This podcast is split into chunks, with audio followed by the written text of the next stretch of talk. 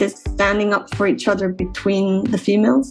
I think that's really key that we have that allyship between the women and that trust. And I think the trust challenge is, is there bigger than with the men for whatever reason. It's just a bit different between women, and that, that's something we need to work on as women because that's probably not helping in, in the workplace either to make sure that we have these allies between us and also stand up for each other and, and push for each other and, and, support the other women at work. I think that that's really key. Yeah. Hello, grüezi, bonjour. Welcome to Fish in the Boardroom, the podcast where we talk about what we can each do to increase diversity, equity, and inclusion in Swiss leadership. I'm Andrea Ullmann, and I'm your host on this journey. With all the information and all the talk on diversity, do you ever wonder where we really are in Switzerland and where to get started? To help you answer this question, I've put together some resources. If you visit fishintheboardroom.ch, you'll be able to download this tool and sign up to my newsletter to be notified when new episodes are released. Hi, dear listener. Welcome to the third season of Fish in the Boardroom, which we kick off with Corinna Grünenfelder. Corinna is the co-lead quant and analytics at EY in Zurich. And as such, she is one of the few women in a very, very male dominated technical field. She has a master's in financial mathematics from EPFL, another one in statistics from Imperial College in London, and is a fully qualified actuary of the Swiss Actuarial Association. I'm talking to Corinna today about how it is for a woman to work in a male dominated field, about how EY is supporting her in her career development, and about where she still sees some progress to be made. Special thanks goes to EY Switzerland for supporting this episode and advocating diversity and inclusion. Corinna, welcome to Fish in the Boardroom. Thank you. To start with, you work in the quant and analytics team at EY, as I already mentioned. And I was wondering, what does it even mean? What do you do? Um, yeah, that's a, a good question because it uh, standalone. It's it doesn't say much. So uh, what we do is basically we are consulting financial services companies, uh, especially in risk management, where we cover all topics that relate to quant and analytics um, themes. So mostly we're focusing on quantitative risk management and analytics solutions in risk. So it could uh, be for market risk, for credit risk, for operational risks, but also for compliance risks. And we perform in this context all types of risk modeling um, from traditional models to machine learning models and advanced analytics. Um, with the most uh, recent developments, it's also more and more in the direction of climate risks, for example, but also broadly ranging from uh, asset managers to insurers and banks overall. So it could be any type of financial services company that we work for and where we develop models uh, or assess models for the clients typically. This sounds like very specialized and special field. And I bet you don't see many women. What motivated you to choose this field for your studies and then for, for your career? Um, maybe if I start back at my studies, I think that was out of pure interest. So I studied pure math, didn't really know what I was planning on doing afterwards. And then I became an actuary when I started working after my studies at ETH. So still a, a very technical mathematical topic. And um, as you say, it's it's pretty specialized. It's been over 10 years that I'm in the field. It's it's very much into the content. But then on the other hand, we're in consulting, so it's very dynamic and it's also client facing. And I think that's kind of the interesting uh, the interesting part about the work that we have a very dynamic and ever changing client work that we're doing. I think when you start after university, you can uh, still work much more on the technical aspects. But for me, after uh, so many years, it's no longer a pure technical coding role, but more and more also a managerial role. So I think that's uh, also an interesting part. Also coming from a technical background, it's still it's still very interesting also to to work with the people and the clients and to find solutions to technical problems, but also management problems in that sense. So it's it's really a broad a broad role and making every day exciting, basically. Um, and how has it been for you to be in this very male dominated area? Um, I would say it's always been like this since uh, basically high school because already then you you select math and it's already the proportions are quite clear. Um, i honestly i never really understood why but that's i guess just uh, something that we still need to work on. Um, at eth it was obviously the same. It's it's not been any different than before at work uh, as well. I am used to it let's put it like that. It's not for me it's never been an issue or, or, or similar but uh, I just see that at work it's um, it's really a tough uh, task to try and and have a, an equal balance. So we we really try to balance it out to hire equally to really make sure the women also stay. But it's it's a challenge because already the baseline is is probably not equal. So we are working on creating female networks and have that that community also building up and, and strengthening that's really key for for the future generation and to ensure we have a good a good amount of female representatives and also broader DNI aspects. I mean, it's not just females, but I think it's just important that we ensure that the team is diverse across all types of aspects. And yeah, I think in the technical field, the, the female percentage is just lower overall. So that's the easiest one to work on to start with starting from the start. Yeah i looked at some some statistics uh, and uh,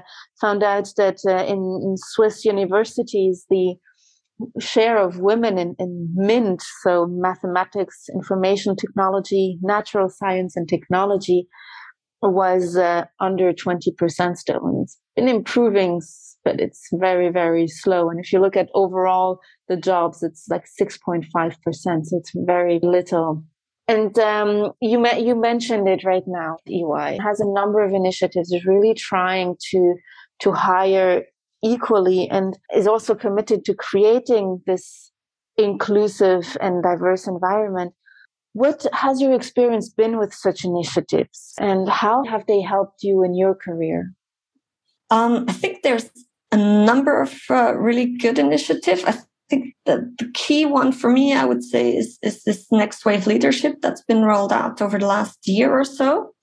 And it's actually for both males and females, and it should support DNI behavior. I think that's really key because I don't think us as women alone, we can create the change. I think we need the awareness and the reflection and the perception change overall. So it's really, I think it's much more than just, okay, we need to make sure that women can represent uh, or have the right re- representation. But we also need that cultural change overall. So it's, it's really a bit of a transformation that will take time. And I think these programs that are geared at creating the awareness, making sure the, the leadership team is going the right direction and taking care of these, these really important aspects. And then we have other programs such as mentoring programs, which are also a key part but they're kind of more individual, um, individually targeted and help the single person to advance in their career and reflect on, on certain um, behaviors, for example, or certain challenges that they might have. But that's really individual and, and tailored. Whereas I think the broader leadership culture is, is what we need to change overall. And we need to we need to make sure that this is progressing. I think a lot has been done over the last couple of years, but it's still something we need to be aware of and really make sure we're all taking it into account at work. And do you feel like since this has been brought into the company, there's been more talk about diversity uh, and and more awareness within think, leadership? I think this is one uh, of the initiatives. Previously, there were others. So across, I think across uh, all the initiatives, there's just a large push and then we have in the different service lines, we also have DNI representatives. We have an overall DNI uh, representative um, for financial services, and that goes also into more global DNI initiatives. So I think it's really across the firm that we're trying to engage and to create awareness around the topic. Um, so, what else would you wish for? What else would you like to to see happen? What's a bit of a challenge is really the time to reflect and discuss with other female colleagues, for example, and being open to talk about it. I think that's really key. And one other thing I would wish for, and that's a bit broader, is really that the women are seeing other women more as competition. And that's a behavioral thing I think we need to, as women, we need to change. I think we have to work together and, and um, support each other. And I think that's sometimes a bit difficult between women. And I think that's something we could easily improve among ourselves and, and improve the overall collaboration. You you must have some women in your team, right? Mm-hmm. So I'm assuming you are walking the talk.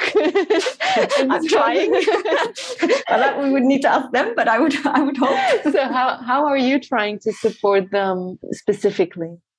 Mm, one one key is to speak up for them if I feel they're not perceived the way they should be, because I think that's also a very a very difficult topic because the male leaders probably don't perceive the women in some situations as I perceive these women mm-hmm. as a woman. That might sound a bit strange, but I think um, there's behavioral aspects that uh, are really key and that the men are not aware, or a lot of men are not aware. It's always on average, obviously. I think everybody would claim they're treating all the people equally. And the behavioral aspect is, is then difficult to take into account because maybe the, the women on average are less bullish or less pushy and the men just claim for more or are also more more convinced about their statements or more yeah more sure about themselves on average that that's perceived as they're more advanced than the women who might put exactly the same effort in the exactly same output. They just don't sell themselves as well as as the guys. So i think that i'm trying to manage but works yeah depending on the case or on the on the context uh, but i think we're trying to to make it equal for everyone. Mm.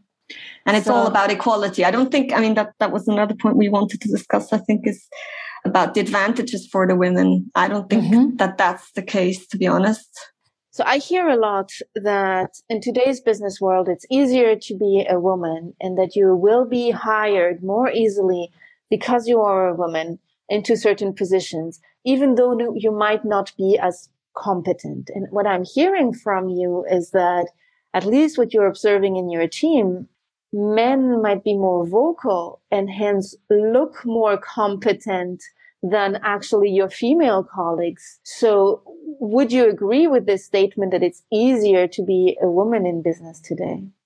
No, and I think you put it perfectly right. I think the ladies really try to position themselves and they work harder on that than the men because the men are just more vocal as you say and they they are more convinced about what they're doing is the right thing and there's on average less doubts about themselves about the way they present and and i would say the women are more challenged in in that context but it's not an advantage to them uh, at, in the workplace. I think they still need to perform at least as good as their male colleagues i would say. And do you believe that this is a, a, female issue? So is this something that, that women have to work on, in your opinion? I think it's all about equality. It shouldn't be an advantage for the women nor for the men. It should really be uh, equal treatment, taking into account some aspects that are driven by by the behavior of women, of men. I mean, there's also weaknesses that men might have, and we need to be aware of them and take them into account. It's just that in the business world, I think they're driving um, the business as such, and the women need to make sure that they speak up and also advance with their behaviors. And it's just that it's taken more into account to have that reflection on on boards, for example, to to make sure we also have a a woman there to represent certain other aspects that men may not represent in the same style that a woman would. And, that's where unconscious bias also comes in, right? Because a woman having the same behavior as a man will be perceived very, very differently.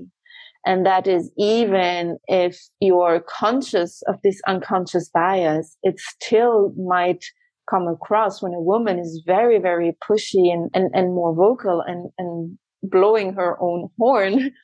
It, is perceived quite differently. And, and so I like what you're saying about how women's way to compensate is through hard work, what men can do with being more, more vocal. And, um, personally for you, what have your biggest challenges been? On the one hand, as a, as a junior, you always accept all the work that's basically drops on you. I think that's something we also have to be strong about and, and make sure we can balance what is the priority, what we should do, and not just do everything that comes along. You know, every job that you're given has to make sense and has to get you the right experience. And that's independent of being a woman or a man. But I think that was a bit of a challenge for me to really say no also to your superiors, be it, be it a man or a woman. In terms of um, other DNI aspects in particular, I wouldn't say I had any any specific experience that that marked me. I think it was always helpful to have uh, good mentors. If you want to share an experience with someone who's maybe not in your team, but a bit outside, a bit more experience, and you want to know how did they deal with a certain situation, then it's useful to have a mentor. And it's different if you have a female mentor or a male mentor, because I had both, and it's a very different type of advice that you're getting. Very personal, obviously driven as well, but I think the identification with the person is easier if they have certain challenges that you're experiencing as a woman that a man might not experience. So I think that's that's always always very helpful. And I think it's the small things that that are important just to know basically others have gone through the same experience, have had the same challenges and how they dealt with it. And um, these mentors that you mentioned, did you seek them out or were they provided by the company? Um, we have a mentoring program that's also part of the programs we have. That's one uh, type of mentoring that I that I leveraged and I really appreciate. The other one is um, through the Actuarial Association. There's um, the, the ladies also have a have a mentoring group, and I think that's also quite interesting because that gives you a mentor that's outside of your uh, of your work, and um, that's a completely different conversation that you're having than with someone who's working in the same place as you. Because with someone at EY, we would discuss the projects, the challenges, the, the whole setup of the work, what's going well, what's going less well, what I might need to change, what what's given by the firm, just in, in terms of progression challenges and, and career conversations, basically. Whereas if you have a mentor outside your company, you have a completely different view or perspective on the role that you're having, the perspectives that you're having, um, the perspective that they have outside, what they have experienced. And sometimes it gives you appreciation of the work environment you're in. Sometimes it, it makes you think about what are the, the pros and the cons. But I think it gives you a good a good outside view that helps you also grow and be aware of, of the situation you're in and, and how lucky you are in, in a given in a given situation or what you could do better as well. I think it's it's also getting that advice from an outsider, which is very helpful.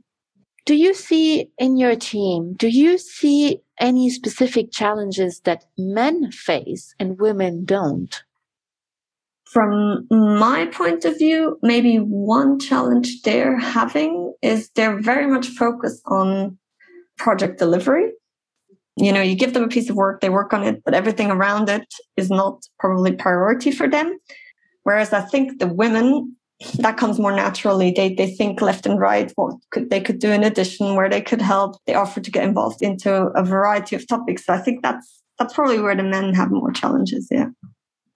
What i think would also be important is that we start with the younger girls not just when they uh, start working so basically providing um, events to, for example, high schools or universities. I think that that tech aspect that you mentioned, that uh, MINT, for example, or Women in Tech, is really key.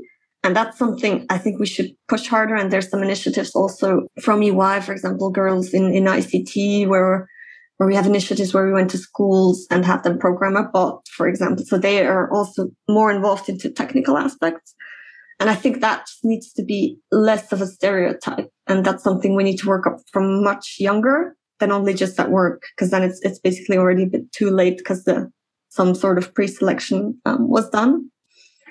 And the other part is really this, this standing up for each other between the females that I mentioned before. I think that that's really key that we have that allyship between the women and that trust. And I think the trust challenge is, is there bigger than with the men for whatever reason. It's just a bit different between women. And that, that's something we need to work on as, as women, because that's, that's probably not helping in, in the workplace either to make sure that we have these allies between us and also stand up for each other and, and push for each other and, and support uh, support the other women at work. I think that that's really key. Yeah. Yeah. Yeah, I think that's an effect. Uh, that's something that comes from because there are so few women, right? They have had to work really hard to get to where they are and then project that on other women and somehow it can be cozy as the only woman in a group of men, right? And then seeing more women come in might be frightening. But I think as more women come in and and there's this magic number of the 30% that really is the, the number that helps you get into a, a different culture where the minority is not the isolated minority anymore, but has a, a certain weight. And then it becomes more more normal. And i would think and i would hope that would uh, lead to to more solidarity between women. What do you wish you would have known at the beginning of your career probably a very naive one but i think i would have wished to be more aware that skills and knowledge and content is not everything I think that's kind of what you are brought up to if you if you study in a, in a very technical field. There's so much more that you need to succeed in in in, in business and in, in consulting to make sure you have relationships, you have trust, you have um, a good team collaboration, and be aware of, of all these aspects to make sure um, that your work can be a success. I think that's something yeah, I would have been grateful to know in advance, to be honest, because uh, you come in very naive and you think, okay, you you you can work with your skills, but that's actually not enough, and you need to build so much more at work afterwards. It's a continuous learning path. That's one of the interesting takeaways. And the other one is probably yes, we have to acknowledge that there's a difference between males and females because I always thought, given I'm coming from a from a technical background, and it was really just about understanding the, the technical challenges, resolving them. But we need to be aware that there's difference in behaviors in how you interact with people. It's it's just a, an unconscious bias there, and, and the awareness and the perception is really key. So I think that's something we all need to be aware and we need to reflect from the start of the career. So, um, Corinne, what's the best way people can get in touch with you and, and maybe get to know a bit more about what you do, or or maybe you're even willing to mentor some people yourself? How can they get in touch with you? Um, sure, yeah, I'd be more than happy to get in touch with the listeners. So I'm I'm easily reachable on LinkedIn. Just feel free to to add me. Great, and I'll put the link to your profile in the show notes. Perfect. Sure. Thank you very much. Thank you. Thanks for the time and the interesting questions. Thank you. This was Fish in the Boardroom. I hope this episode inspired you to take action. And if you're willing to share, I'd love to hear what you are putting into place and what challenges you have, whether they're big or small. Each action matters. And to help you get started with your inclusion journey, I put together some selected resources that are relevant in a Swiss context. Visit fishintheboardroom.ch to download this tool and sign up to my newsletter to be notified when new episodes are released. As always, if you enjoy the show, you can leave a rating and review on Apple Podcast and share the episode with colleagues, peers, friends, and family. Fish in the Boardroom is produced by me, Andrea Ullman. Music is by Patrick Patricios.